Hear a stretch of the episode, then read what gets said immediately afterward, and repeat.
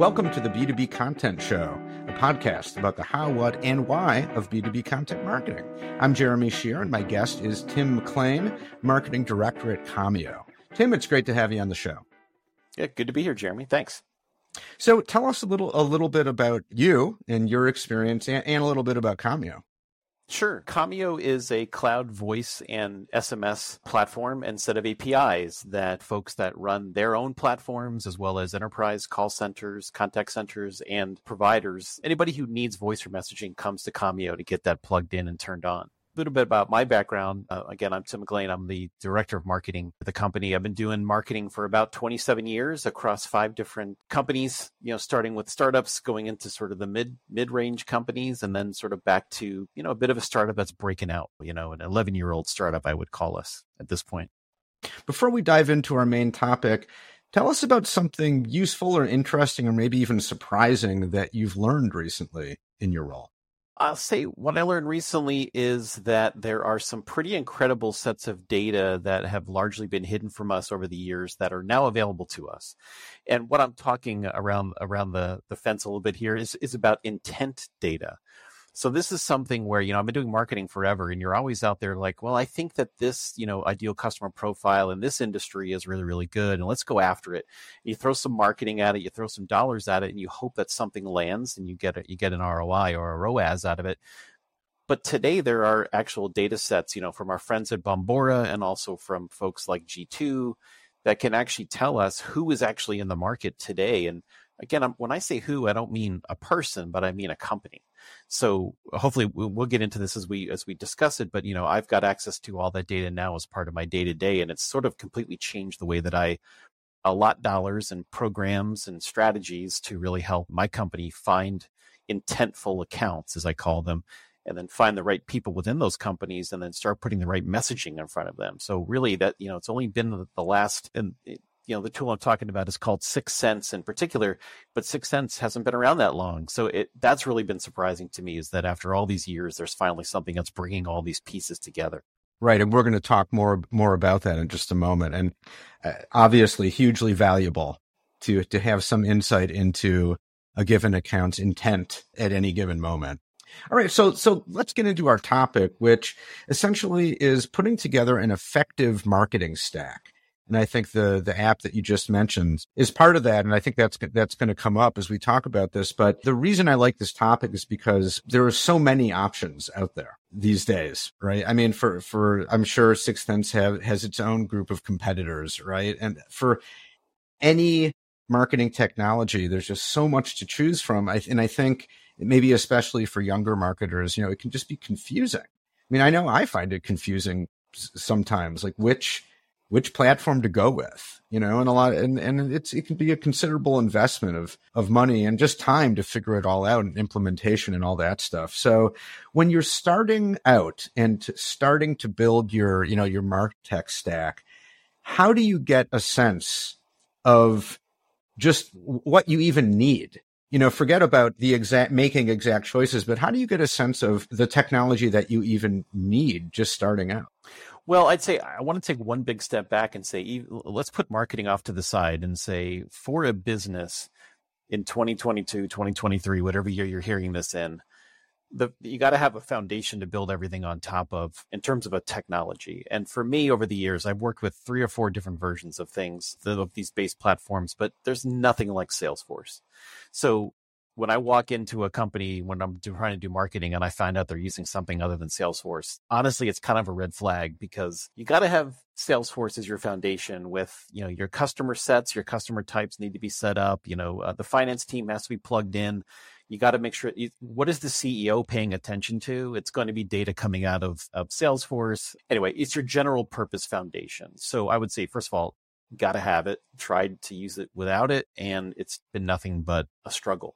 So once you have Salesforce set up and running across your organization, when you start to think about marketing in particular, like what can you plug into Salesforce? Because, you know, eh, the old adage is if you're not in sales, you're in sales support. Okay, so how can I support sales with marketing, right? In terms of a stack on top of Salesforce. So I know that my sales team is going to want to put accounts into Salesforce. They're going to want to assign them to salespeople. Account managers are going to need to see the data of what products they bought, how are they ramping. So we know that's all going to be inside of, of Salesforce. So from a marketing perspective, the first thing I would plug into into Salesforce is something like HubSpot. And again, I've used there's 17 different versions of HubSpot.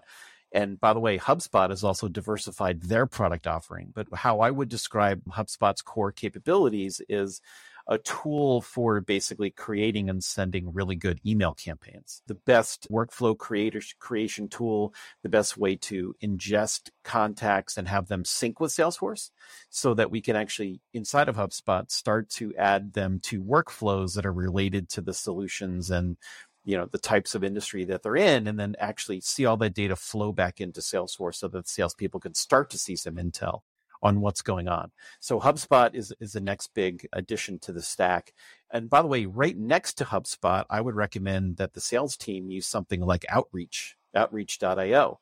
So whereas HubSpot, you think of that as being sort of the prettier, more marketing focused emails that help to nurture somebody down a funnel or even message them after they become a customer outreach is sort of the blunt force tool that allows salespeople to create sequences. Remember, I said workflows in HubSpot. You've got sequences in Outreach where they're basically text driven and they look like emails coming through Gmail or whatever email tool you use. So the sales team will create their sort of two by four to the forehead emails to do that initial touch with prospects and outreach is a great tool for creating those those sets of emails measuring the impact of those and then by the way we've also then tied outreach into hubspot so the way to think of it is again we've got salesforce now we've got outreach and salespeople will send emails at a certain point they're going to fall out of an outreach sequence you know that funnel when they fall out i've actually tied outreach to hubspot so that we don't lose any of that momentum or or allow that that work to go sort of unrewarded with continuing marketing follow up. So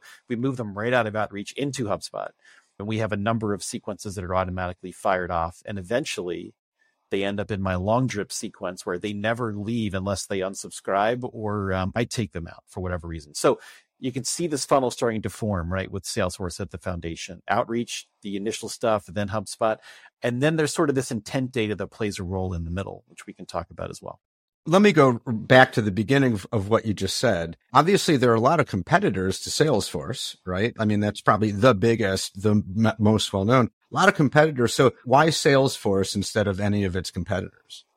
Well, I think as a as as a marketing owner that owns a very large marketing stack, I need to make sure that everything can work together and basically work together flawlessly. And the only tool I found that really makes that a reality is Salesforce. So there are other tools that sort of have different levels of interoperability and the data, you know, when I look at something new to add to the stack, it basically has to work with all my other tools, including Salesforce. And there's a lot of other competitors that just don't. So I'm trying to save money, time, and energy. I don't want to hire extra bodies to help me make sure that my data is matching up between tools. I just know with Salesforce at the base that everything is going to work by the way, a little trick for for those those marketers who are new to the system too, or or even some of the more veteran folks, I would say that once you create this stack, you know, a lot of people will spend a lot of time and energy creating reports inside of Salesforce. I've actually found it's even better to take things like my HubSpot data, my outreach data, my my Salesforce data, and we move it into a data warehouse. And then we use Tableau, which by the way, Salesforce bought Tableau, I think, two years ago where we can actually make better visualizations and get better intelligence by using Tableau. Jeremy, we could do a whole separate show just on the magic of Tableau, but that's sort of like that's like level 300 class at college stuff. But I just want to say that uh, it's not just Salesforce. Like there's other ways to even take your data and do better things with it. So, but that, that's how I would say. Like again, I've worked with all the other big competitors to Salesforce. In fact, I've worked with two systems, two CRMs that were homegrown. I'd lost my hair's going gray. There's a reason why. you want to avoid that. Is Salesforce expensive? It's not inexpensive. Okay. And you need to support it. But if you're an ongoing concern, if you're a company that's, you know, really going to be around more than a couple years, eh, it's just no better way to start by making sure you're on Salesforce. Now, do you, is, is that true? Do you think across all sorts of verticals, companies of all sizes, or does it work better for some types of businesses than others? Yeah, I guess I'd struggle to find a business that couldn't benefit from it only because, you know, if you have a set of solutions with a price book associated with that and you have a you know sort of even a small sales team you know smaller obviously will be mean it'll be less expensive but you know the salespeople need to have access to that data they need access to the price books they need to be able to write contracts but then all the other parts of the company from the you know the cfo you know to the cto to you know the cmo like uh, it, it's just that is the best you know foundational piece that brings all those pieces together in a way that makes sure that you're going to be compatible with all the other tools out there now, another big piece of this, right? Whether you're using Salesforce or God forbid something else, right? Is, you know, Im- implementation always important. Things can go sideways if you don't train people the right way, obviously. So what are your insights there? You know, like when you're for the first time, you're saying, all right, folks, we're bringing Salesforce on board. Hooray. You know, what do you, what have you learned about how to get people up and running with the, with the platform? Well, Jeremy, that is a fantastic question. And I would have answered this question very differently maybe six or seven years ago. But as time has gone on and I've worked with the, with multiple executive teams, I think it all starts with an aligned executive team. So, you know, I worked at a company before the one I'm at now where it seemed like the executives were sort of fighting over what the single source of the truth was or what the data meant. And what I've been blessed with at, at, at you know at here at Commio is we have an executive team that's very much aligned around making sure that all the data that they're being presented with through Salesforce is properly aligned, correct, and we can make business decisions around it. So it starts with an aligned executive team, an aligned team, right? So, you know, I'm not I'm not out there trying to make marketing look as good as possible. That's not what I'm here for. I'm here to say how are we doing as a business? What are we selling? What are we not selling? What has the highest margin? What, you know, I mean, all those different questions we've already answered. Now it's how can we use these tools to drive the right customers in the door and then service them and sell them and all those kinds of things. So once you have an aligned team around, okay, these are our products, these are our services, this is what the sales team should be going after. Let's give them that number. Let's give them, you know, where they're going to be firing their bullets. Then I can be directed as the marketing team to give them cover, right? To make sure that, you know, we're, we're giving them air cover, that all the data coming back through into Salesforce is showing that I'm bringing in a set number of leads if you have that alignment and you're all working out of Salesforce as your single source of the truth, I think that's really the key. So it doesn't take a lot of training to get up to speed on Salesforce, but it does take training of the executive team to all be using the same sort of uh, visualizations into the core data for the business to make sure that we're all aligned and working together well. So what I would say is I've had less back and forth and strenuous conversations or difficult conversations with with this executive team because we're all properly aligned what I'm taking away from what you're saying is that, you know, whatever tool you're using, whether it's Salesforce or, you know, if you are using something else, essentially those tools will, you know, they're, they're valuable because they generate data that really points you in the right direction, right? That gives you key insights. But that alone isn't enough. It has to be the way that you look at the data, what data you look at and how you understand it is really important. And as if, as you said, if the leadership isn't aligned on that, or are focused on different parts, then that can undermine the value of the tool that's giving you all that data. I think, Jeremy, what it comes down to is like we we we have sort of like a daily data ritual at our company where, you know, first thing in the morning, you know, I'm with with my ABM strategist. His name's Nick. He's a great guy, and he basically says, "All right, Tim, I'm going to show you in 6sense, by the way, which we can get, we can talk to as sort of the additional layer on top. 6sense already has all of the Salesforce data and has access to it so we know what current you know what current accounts we're either going after from a prospecting perspective or whether they're a current customer or not. But it's also monitoring the rest of the world for any intentful activity by anybody who's entering like certain set of organic keywords into google. It's sensing that activity. It's looking at bombora you know, surge topics. So if anybody's going to a website that has content related to voice or messaging in our space, it's looking for that intentful activity. And also we've I've also purchased an additional set of data from G2 where we're looking at the cloud communications page and the SMS MMS page where if any company is looking for either one of those products, G2 is sending me that intent data on a daily basis. And 6sense brings all of that together into a daily report that we clean up to say, all right, overnight there were 350 new accounts that were looking at our products and services, and this is where they came from. This is what they were doing. And I give that over to a sales contact, and we go through that with a fine tooth comb every day. Then we assign them to the salespeople, and then they, they go off and do the work that they have to do. That shows up inside of outreach and then HubSpot, and then eventually into Salesforce. So it's really become what we really call it a flywheel because it's just every day it's like it's like losing weight or getting control of your finances. You got to be consistent on a daily basis, be very detail oriented. And as days go on and the data, you know, continues to flow, you just make sure that you're doing all the right things. So it's kind of where we're at today.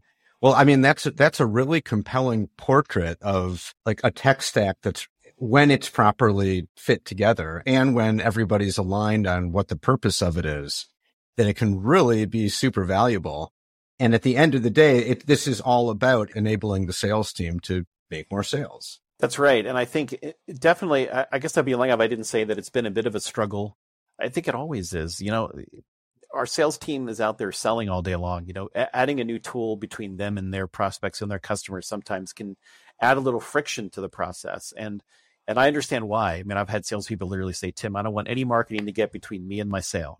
And I'm like, you know, Jamie, you're out there. I know you're listening. Maybe I, I, I hear you, but at the same time, I got my job to do, and and so do you. But if you can be, if you can show them, you know, dashboards, for instance, inside of 6sense, you know, whether it's accounts that they've generated on their own and are in their name in Salesforce, or ones that we found that had intent and we've assigned to them on a daily basis, they are getting a, a report that shows hey, in the last 24 hours, are any of my accounts that I care about showing any sort of activity that matters to me, including converting through my marketing? Or are they looking at, you know, they're going to Google and doing searches that look like they maybe, you know, are looking for our product, or even our account managers who have a book of, you know, several dozen or maybe a hundred companies that they're monitoring. Like we can see whether our current customers are looking for an alternative solution to us and we can get ahead of that. So like I said at the top of the show, like I've never had access to this kind of data that was this actionable by putting this kind of a stack together until, you know, really this year. I mean, like I said, I think 6sense is only two years old.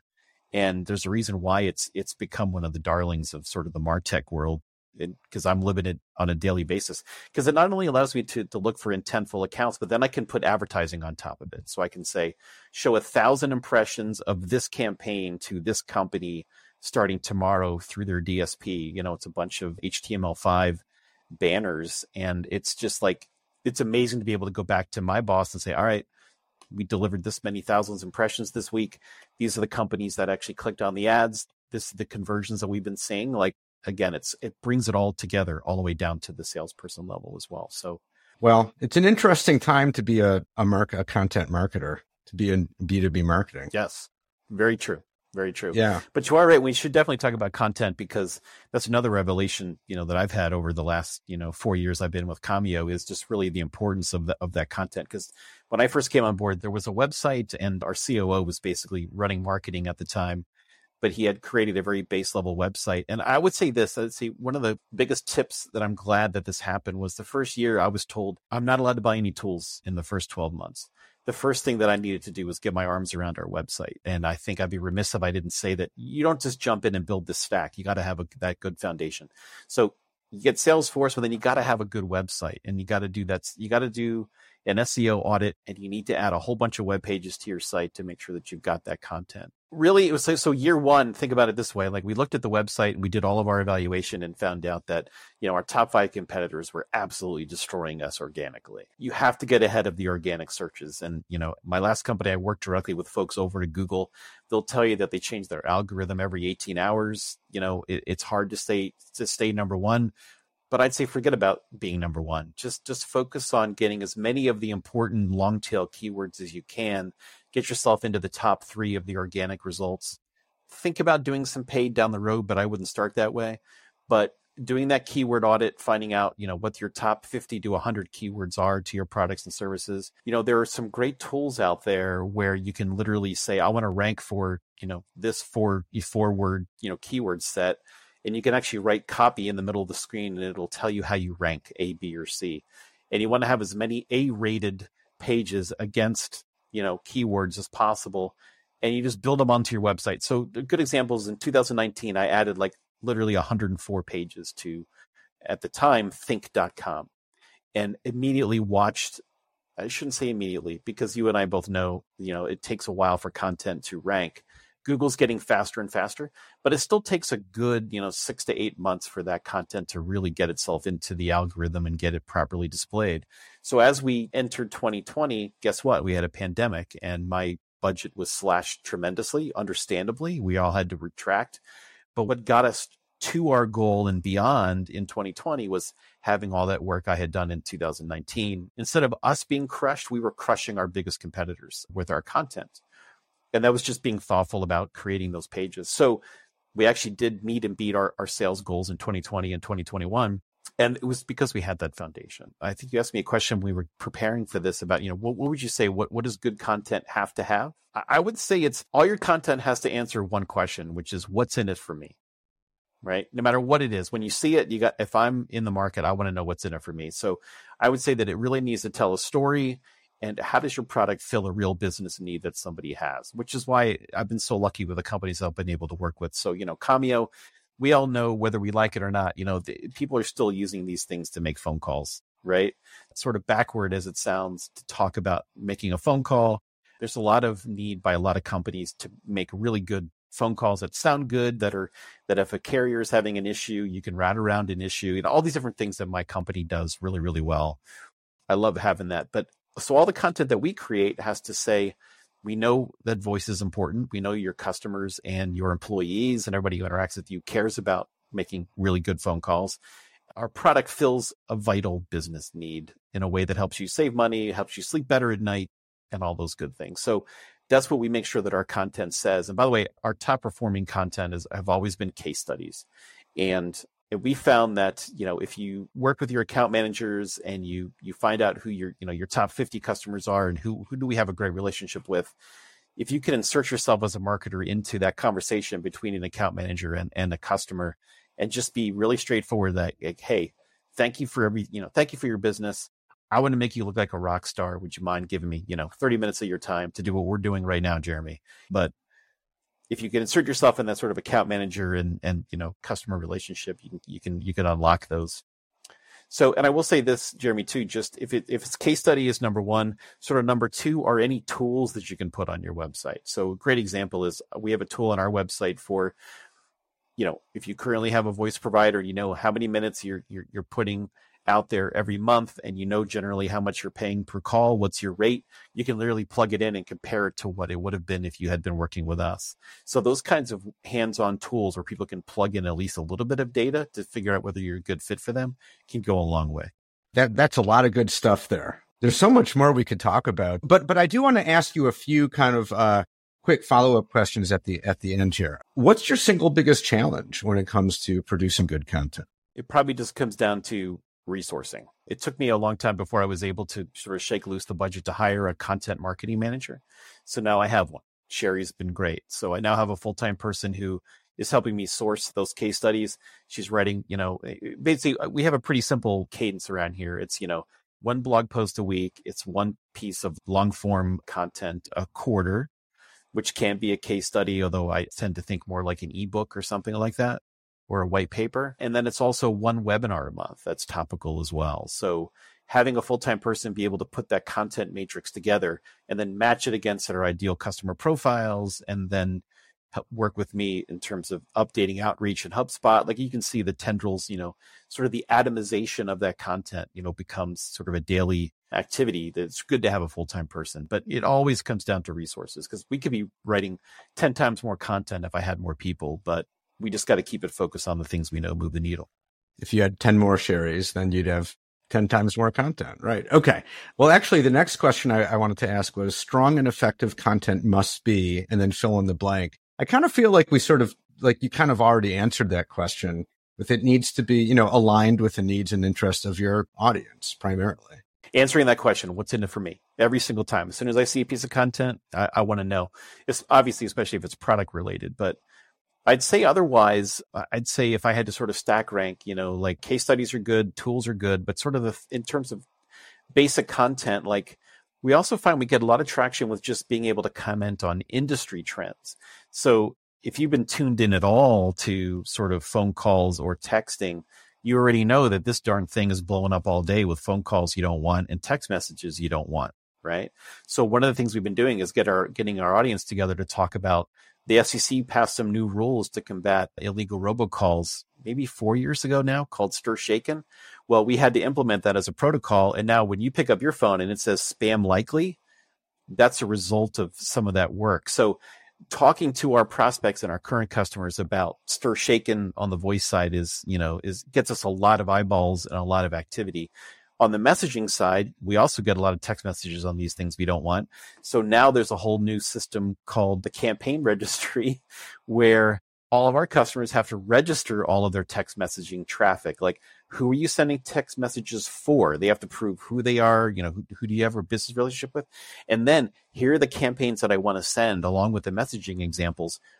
This industry has completely changed in the last uh, two years on the voice and messaging side. So, being able to comment and have a voice to our audience about what we think about those things, not only telling them that they're coming and how we can help them conform to them, but just letting them know that we're aware because they're thinking about it. They're like, oh my gosh, like I'm, you know, whichever voice provider I have, do they know about this Stir Shaken thing? Are my calls being blocked? Am I being labeled as spam likely?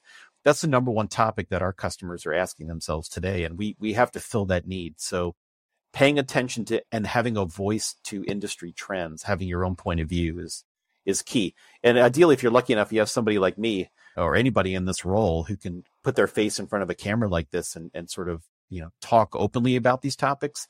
Like it doesn't have to be super professional. You just need to have the basics and be consistent. And people will respect that voice and be attracted to you 100% well tim thanks for all that and learned learned a lot so thank you so much for your time really appreciate it not a problem at all thank you jeremy that's it for this episode of the B2B Content Show. You can subscribe anywhere you get podcasts on any podcast app. And while you're at it, you might as well give the show five stars and leave an over the top comment about how much you love the podcast. If you'd like to be a guest on the show, or you know someone who you think would be a great guest, let us know. You can contact me at jeremy at connversa.com. That's C O N N Versa.com. The B2B Content Show is brought to you by Connversa Podcasting.